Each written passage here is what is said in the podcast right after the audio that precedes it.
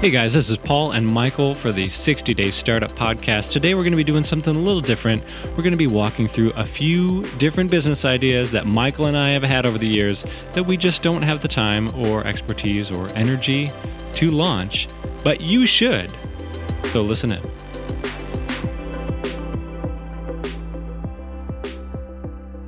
All right, today we're going to be talking about something a little less serious, but hopefully still inspiring. Um, if you're of an entrepreneurial mind, like you probably are, if you're listening to this podcast, chances are pretty good that you're coming up with wacky and maybe not so wacky business ideas all the time. I know that we are. Yep. Ever since Shark Tank aired, I think everyone and their mom was like, I have a business idea. Yeah, absolutely. Um, so I know that I've collected many of these over the years, um, whether I've been riding on a plane or just sitting waiting at the DMV, which is a very inspiring place to be. Um, basically, anytime an idea popped into my head, I opened up a note on my phone and said, Hey, I should spitball this for a little bit. Let's see what happens. Um, and as a result, I know that I have dozens upon dozens of ideas in my note, in my phone, of these business ideas. And today, want to share the love a little bit. Maybe give you guys some of those ideas that were probably just for the sake of time and being dads and all that stuff, never going to launch. So take them, run with them, make a lot of money. And, you know, if you do, I don't know, send us a card or something. so if you if you listened to last week's uh, episode, we ran through, um, you know, how to to find sort of some of the best business ideas for you specifically, um, and so these kind of fall into the department of like, oh man, these are cool ideas, but uh, definitely not the right fit for either Paul or I. Sure. But it could be for you. Yeah, and just so we can have a little bit of structure on this episode today, we're going to be asking a couple questions of each business, specifically, what kind of business is this? This is a digital product business, software as a service? Is it a physical product? Um, what problem is solving? Uh, I know that we've talked many times about how that is pretty core to any business. If it's not solving a problem, then it's not a business. That's right. Um, who is the ideal customer? I think that would be fun to talk to. Yeah. Or talk about as it relates to each business. And then finally, how does it monetize? Right. Um, or does it? And maybe that's why we've never launched Yeah, it. fair enough. Awesome. I think it's going to be fun. Uh, so, just as a heads up, um, most of these are, Paul and I both have our independent sort of lists in these. And so, a bunch of these might even be businesses that we've never told each other before uh, because we were just too embarrassed to bring them up or, or whatever. So, I think this will be fun. So, this is the first time either of us are seeing some of these. That's right. And one more caveat is uh, I don't know about you, Michael, but I haven't really done a lot of research into trying to find out whether these exist in any shape or form Sure. already. Sure. So if one sounds really great to you and you do some Googling and say, hey, this already exists, hey, like, don't shoot the messenger, man, you know? That just means it was that much of a good idea and you should be a competitor. At the very least, hopefully, this episode gets those creative juices flowing a little bit, and you can start thinking about your own business ideas if none of these matches up specifically to you. I want you to start. You want me to take one? Go for it. Okay. Okay. Oh, do I want to start weird or normal? That's the question. Why don't you start us off with a normal one? With the normal one. Okay. Okay. Okay, I've seen I've seen maybe one company attempt this a little bit, but they've actually never launched. They're still in beta and they've been in private beta for like 3 years. Okay. um, that I think a lot of mine come from like understanding the the needs and difficulties of running an agency and being like, oh man, this would make things X times easier. Sure. So, um, this business would be a membership, Okay. but not a SaaS company, not a not a service based company, a a physical product membership, um, basically for tech devices. Mm, okay. So I can join as a member and I'm paying X dollars a month. And because of that, I can get certain pro level, let's say prosumer or actual pro level devices sent to me. And think about this uh, in, in a way that, like, certain levels of membership gives you the ability to a- access certain devices. So, for photographers, right? Um, maybe I like love having all these different lenses that I can take out on a photo shoot with me. But from a financial standpoint, it really does not make a lot of sense to have so many of these like crazy fisheye or wide angle or super zoom lenses actually in my roster. Um, but I need them quick and I need a lot of different ones all the time. Sure, I can go to my local camera store and try to rent them, but sometimes that's going to be uh, really, really expensive because I'm doing it per product.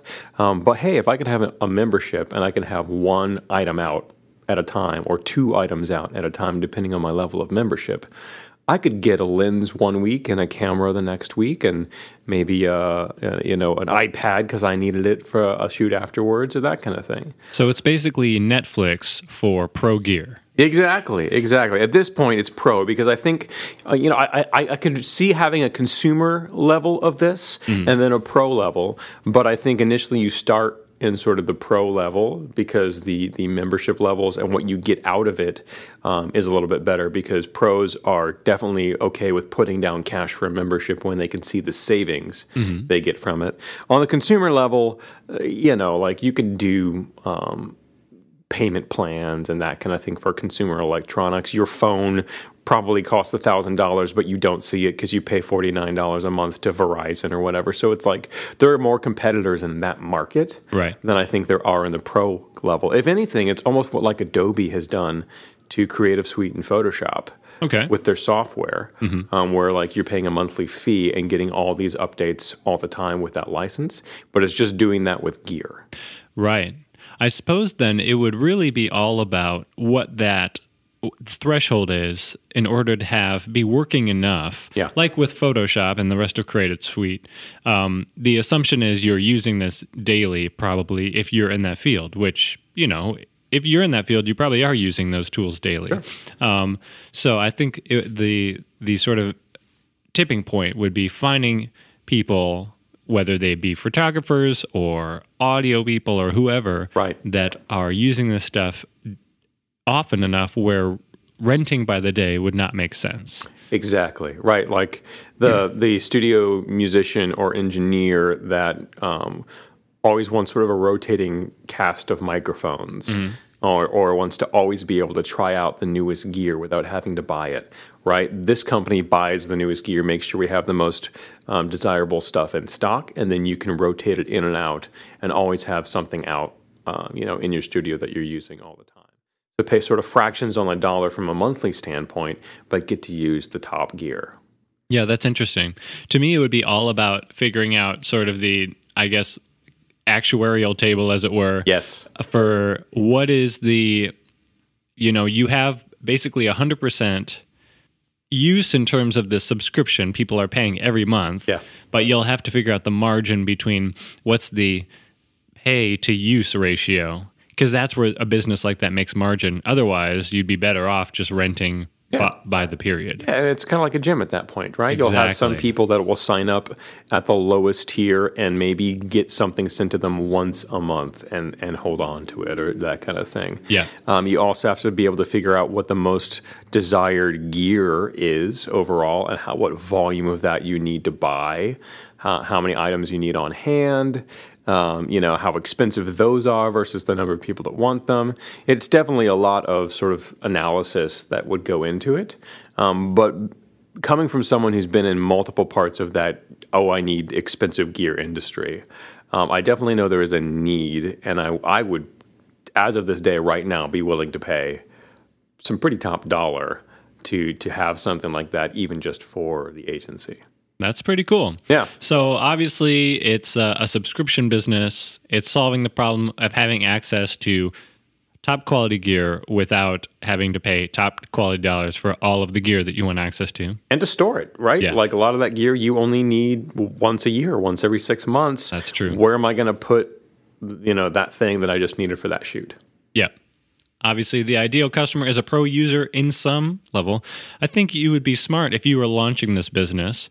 You'd be smart to start with a niche, right? Like it's photographers or it's videographers or Right. it's audio guys. Yeah, you know. Yeah, exactly. Uh, you would have to be somebody like a B and H, uh, to where you have all of that gear already on hand to be able to really like move into this in all manner of of uh, backgrounds to start with. Right. Um, and hey, maybe a B and H will launch something like that. There you go. Listen to this podcast, guys.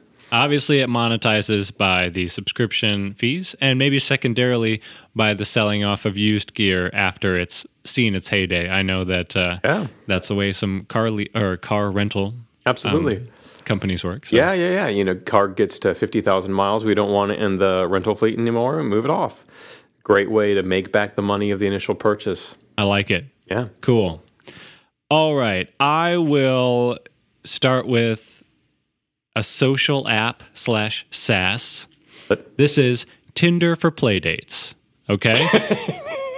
Hold, on. Clarify play dates for the audience. exactly. So uh, we don't really have this problem yet because our daughter is really young and she's not really doing play dates yet. Yeah. But some of my, you know, friends that are parents that are maybe months to years ahead of me expressed to me that it is tough to find play dates with other parents who aren't super lame. Yeah. And I was like, well, they should have Tinder for play dates. Yeah. So the way that I see it, it's a social app, obviously. I mean, and the the sort of structure of the app could be the same as Tinder, um, but you can match by the kids' interests. Like, hey, both of our kids are into soccer. Let's get them together and practice soccer. Okay, cool. Right. But you should also be able to match by the parents' interests. Oh, Because yeah. don't match me up with Bob that wants to talk about foot, uh, football all day long. Because you know I want to talk about video games. so that probably wouldn't work out well. And to be honest, kids are a lot more forgiving than parents are when it comes to who they get to who they have to hang out with. That's probably sadly true. Yeah. It de- depends on what age. Anyway. my, my almost two year old would pretty much be fine hanging out with most any any kid, but parents, nah. Yeah. So obviously, matching by interest is huge. Um, hopefully, you're not swiping left and right based on the parent's attractiveness. That would be really weird. I think that's a different app. yeah, maybe you don't have a picture in Yeah, that one. maybe you don't. Um, and uh, you know, location. Um, there could be some other sort of keyword matching. Uh, monetization is. You could, have, you could have reviews too based upon previous play Uh, Oh gosh, You're reviews. like, ooh, this guy's a two star play date. I don't know. Well, you know, why doesn't Tinder have reviews? Oh, Actually, I have no idea what if. Tinder has reviews or not. Um, but I have never heard of that. So, or just like a catfish badge. oh gosh. Um, so yeah, obviously that is the structure of the app. Um, the monetization happens from advertising, which would be just very plentiful. Uh, you and I both know as new parents that new parents need to buy lots of stuff all the time. So very easy to advertise to. And then would you do like an in app purchase to remove advertising or that kind of deal? Sure, or uh, maybe there's a premium level um, as well. Yeah. You know, Yeah. and for play dates. You're a parent out there. Let us know what you think. cool. Yeah. Okay. Okay. Um, what other? Okay, I'll, I'll see if I can pull one in that's a little different from either of those. We had a we had a physical membership. We had a SaaS um, Social app. social app. Let's go for. I want to do Go goofy. go goofy. Go goofy. Okay, this is one. This is one that's real niche. Okay. real super niche that comes from my music background.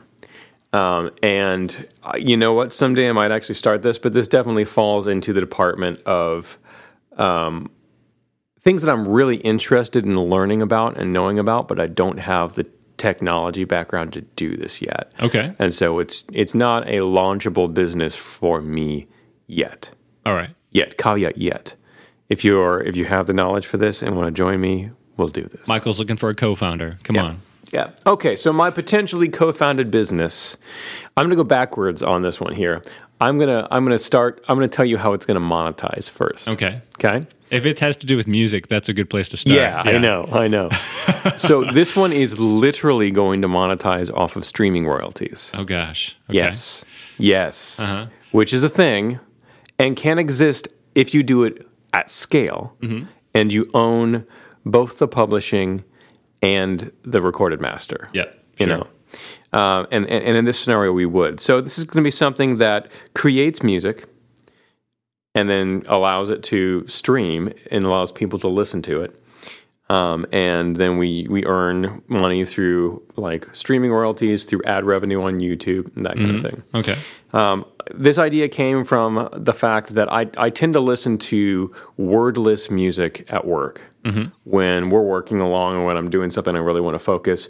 And in general, um, a, a genre of music that I found I tend to like listening to when I work is chill hop. Sure. Yeah. I don't know if you guys are familiar with chill hop music. It's kind of like uh, a relaxing kind of thing. Um, they mix in a couple, you know, like old '50s movie quotes here and Yeah. there, and with like a hip hop, sci-fi quotes. exactly, with a hip hop beat. But there's kind of a formula to it, Yeah. yeah. Sure. right? There's kind of a formula, and it's to the point that technology is is far enough from an algorithmic standpoint and from a machine learning standpoint that we could pretty much build that formula as an algorithm. Um, set things up with you know Ableton or or other tools, um, and be able to sort of say, "Hey, algorithm or hey machine learning uh, thing that I've set up. Here's a collection of samples. Here's a collection of drum patterns. Here's a collection of other things that uh, I want you to pull from based upon um, past items of chill hop music. Sure. And I want you to generate at random for me 100, 200, 300 different chill hop tracks at specific lengths Gotcha. and to create them.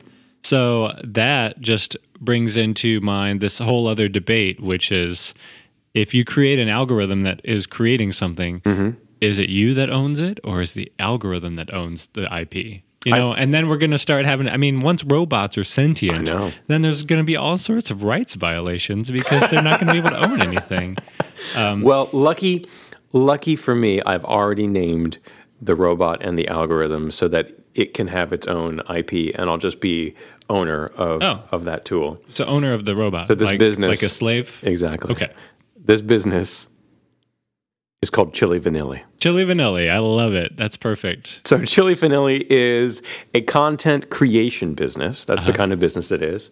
Um, the problem it's solving is, you know, uh, questionable um, whether or not there is a lack of good chill hop music out there, um, or whether it's just that, like, hey, this is a genre that you can really innovate inside of because people are listening constantly. Mm-hmm. And if you can be the person that basically fills the market with the with the mass amount of music because you're creating it faster than anyone else can, um, then you're solving the problem more than the other people are, or maybe creating other problems. But that's beside the point.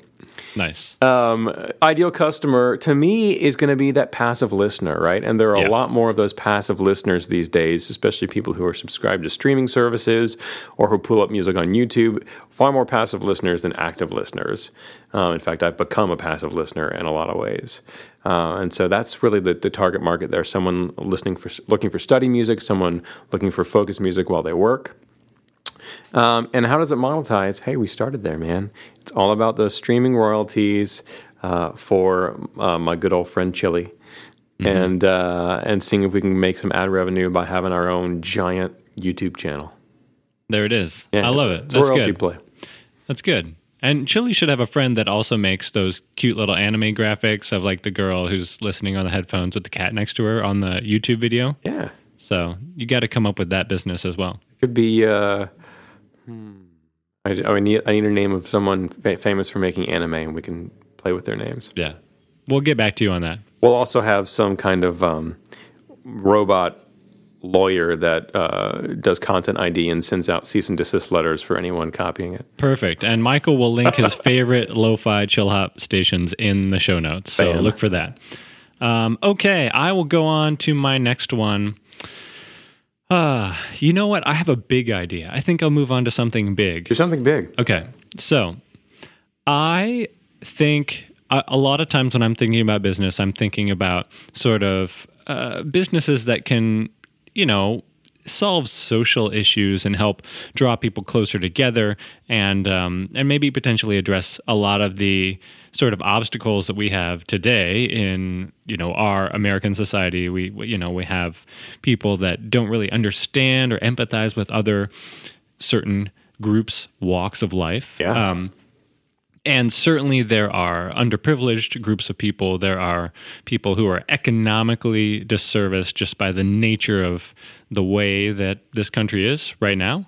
And that's not to say anything disparaging about our country. I happen to be a big fan of our country, but the um, just the way that things are, that there are certainly people who are not getting their fair share. Yeah. So a lot of times when I'm thinking of business ideas, I'm thinking of things that can address that. Anyway, so this business is called the Caf. Now, the name comes from the term that we uh, affectionately called the cafeteria at college. Okay. Um, because it was sort of like a meeting place, a watering hole, as Yeah. it were, and everyone would, you know, obviously you went there to eat, Yeah. but you ended up hanging out for a long time. And It's a community social location. exactly. Yeah.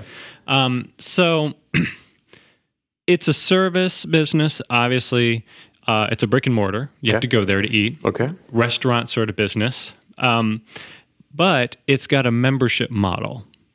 Um, and the real big idea here is that the Caf is not a restaurant that you go out to eat because you are feeling like you want to have a date or a special night out or whatever. It's this is going to be a habit for people. This is like uh, almost the way that like EveryPlate is for home. Sure. But like my Caf membership has three meals a week. I have assigned meals, or I mean, I have assigned days that I go, um, so I can see people that I know. Maybe I can see new people.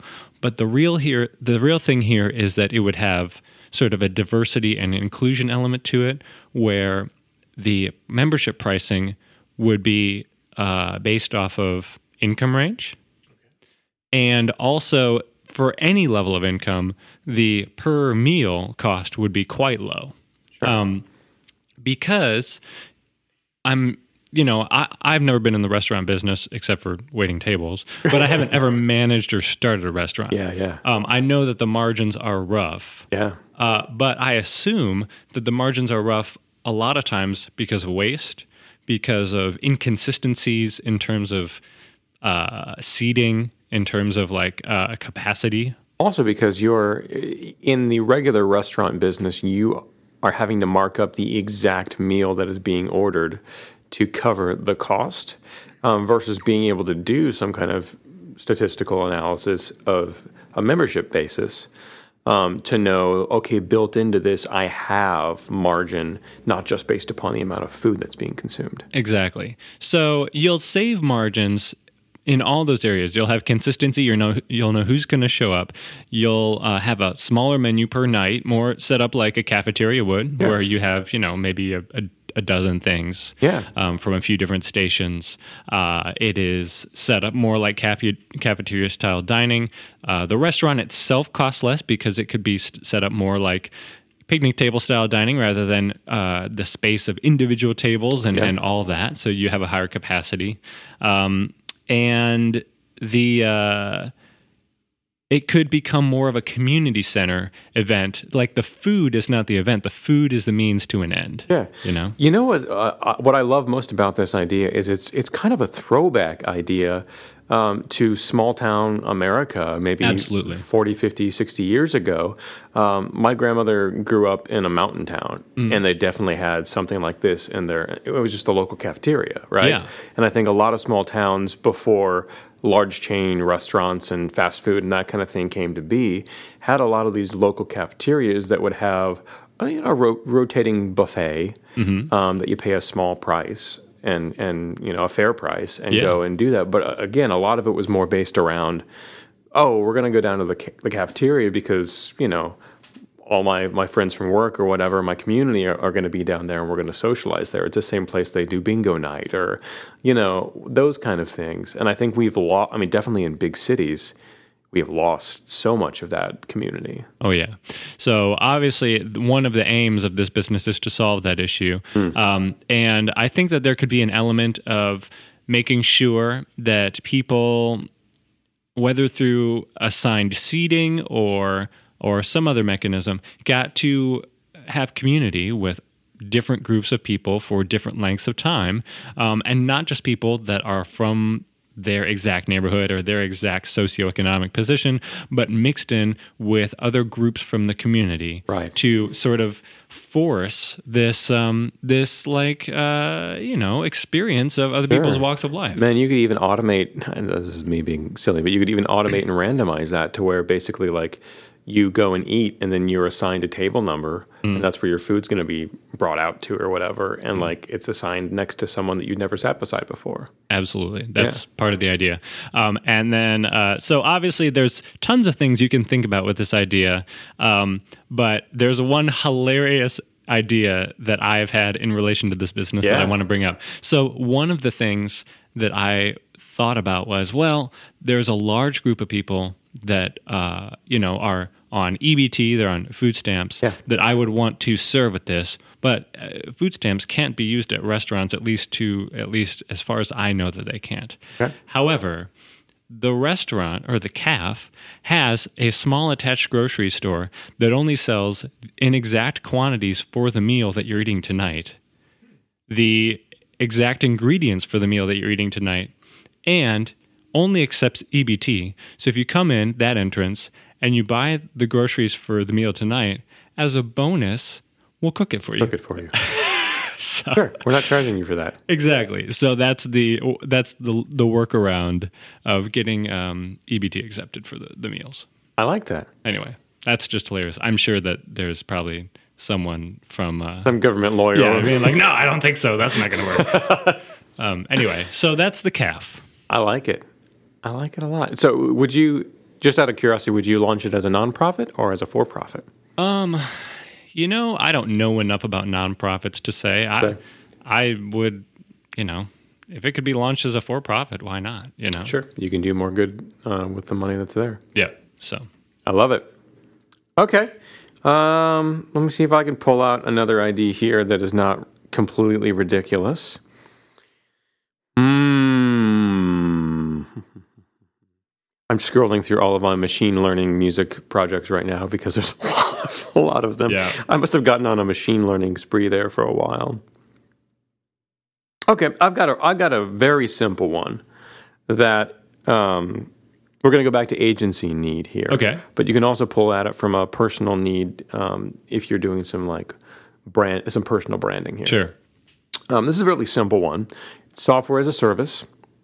Um, and the idea here, from a branding perspective, is that um, when you're trying to visually brand your business or visually brand yourself as an artist or whatever your like Facebook page or business or whatever it might be, um, from a design perspective, you always want to be able to be concise in both your messaging and your visuals.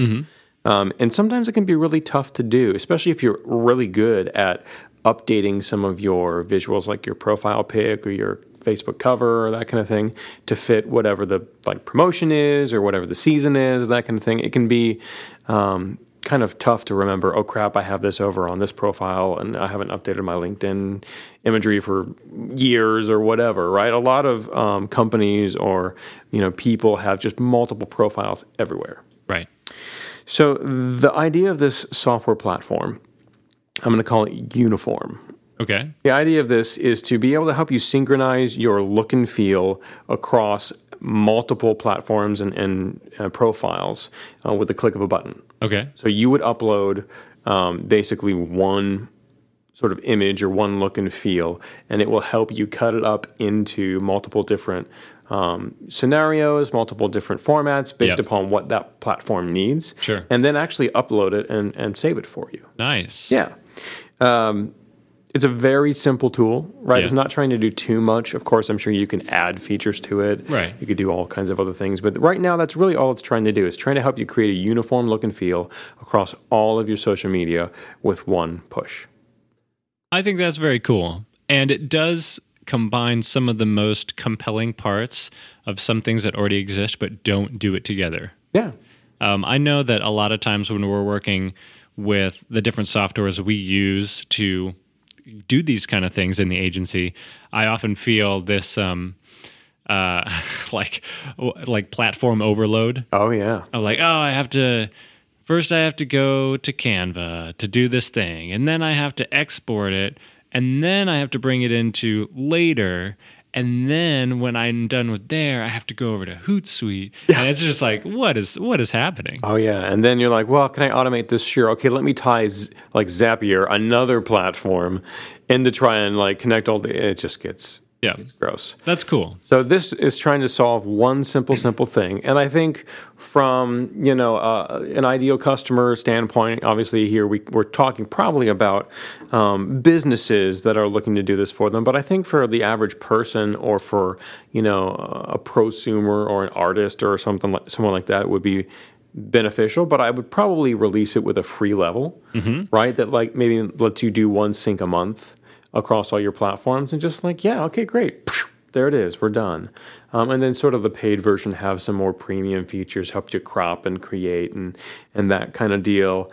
Um, you know give you unlimited platforms or unlimited changes or even better templates to help do those things put badges on your on your profile pic that kind of deal. Um, so there's real simple ways you could you know make it cool and premium service. But it's also one of those beautiful types of SaaS platforms that it's pretty simple to create. It's only going to involve a couple of integrations and a very small overhead from a functionality standpoint. Um, and then it's done. And then it's just bringing people in for marketing and sales. I like it. Yeah. It's cool. Yeah. Uniform. Nice. This is the the social staring contest app. So it may not seem like it, but this is actually another social progress app, as Okay, it were. okay. Because I, I saw some like I don't know BuzzFeed video or something a while back that had an actual article attached to it from a more notable source, I'm sure, Mm-hmm. uh, that was talking about how there you can develop a deep level of empathy with another person Mm-hmm. just by staring into their eyes for a long time. Okay, yeah. so that got me thinking of how as as you know i was probably on the same train of thought that generated the Caf uh, which was how can you sort of force the development of empathy with other people by leveraging these soft uh, these platforms that uh, were intended to connect us with others that have only really served to uh, to separate us from others. So um, the social staring contest app is very straightforward. It matches you up with a random person, and you have to stare at them for as long as you can. It tracks your eyes, and the first person to blink loses. And then there's a leaderboard. But but at the same time, you are having to interact with this person that you don't know and potentially generating some level of of connection with them. And it's it's gamified, but it's so simple and uh, that's that's it in a nutshell. Um, so obviously, in terms of what kind of businesses it is, this is a social app. This is a software as a service.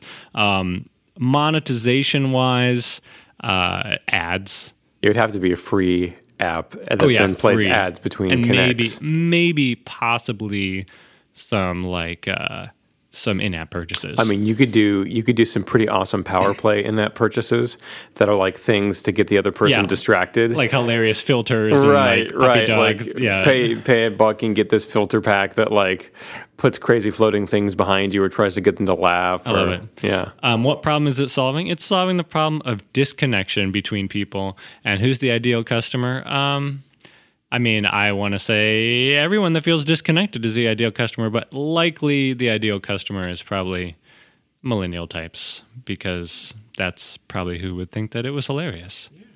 I really like that idea.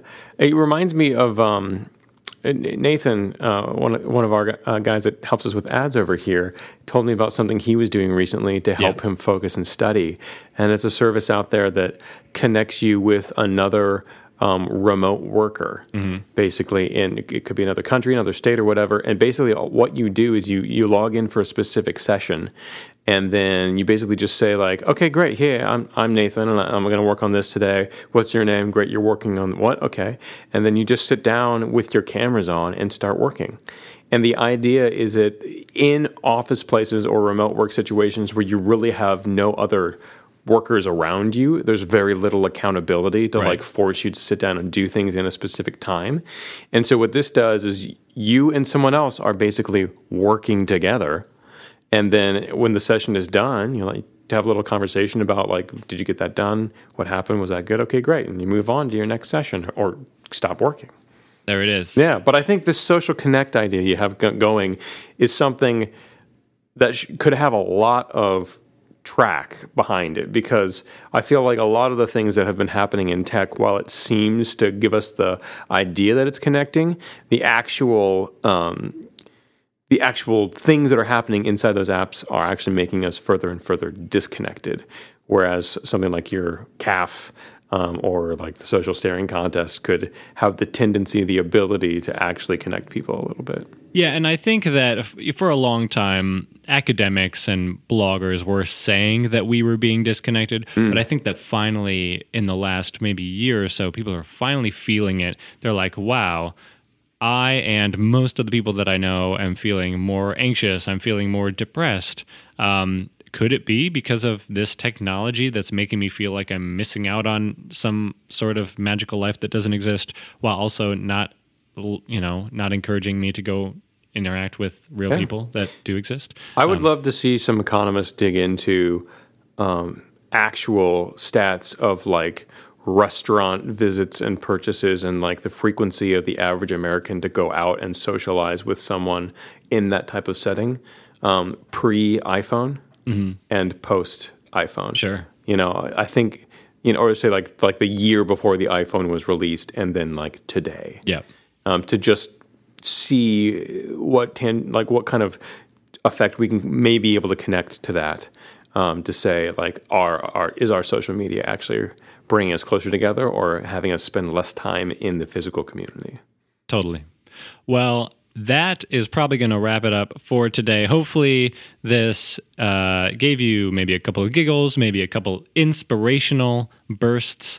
Um, you know, that's uh, that's kind of what we do as entrepreneurs. We generate ideas, and every once in a while something hits us, and it's like, yeah, I'm I'm gonna pour something into that. Yeah. Um, and I love some of these ideas. I I love the gear rental thing. Let's review what we did. Sure. So, um, I did Tinder for playdates. Tinder for playdates. Um, I did the um, social staring contest app. Yep and the uh, the Caf, which is that community center slash cafeteria subscription. You got it. And on my side, I had the pro to prosumer gear subscription. Yep.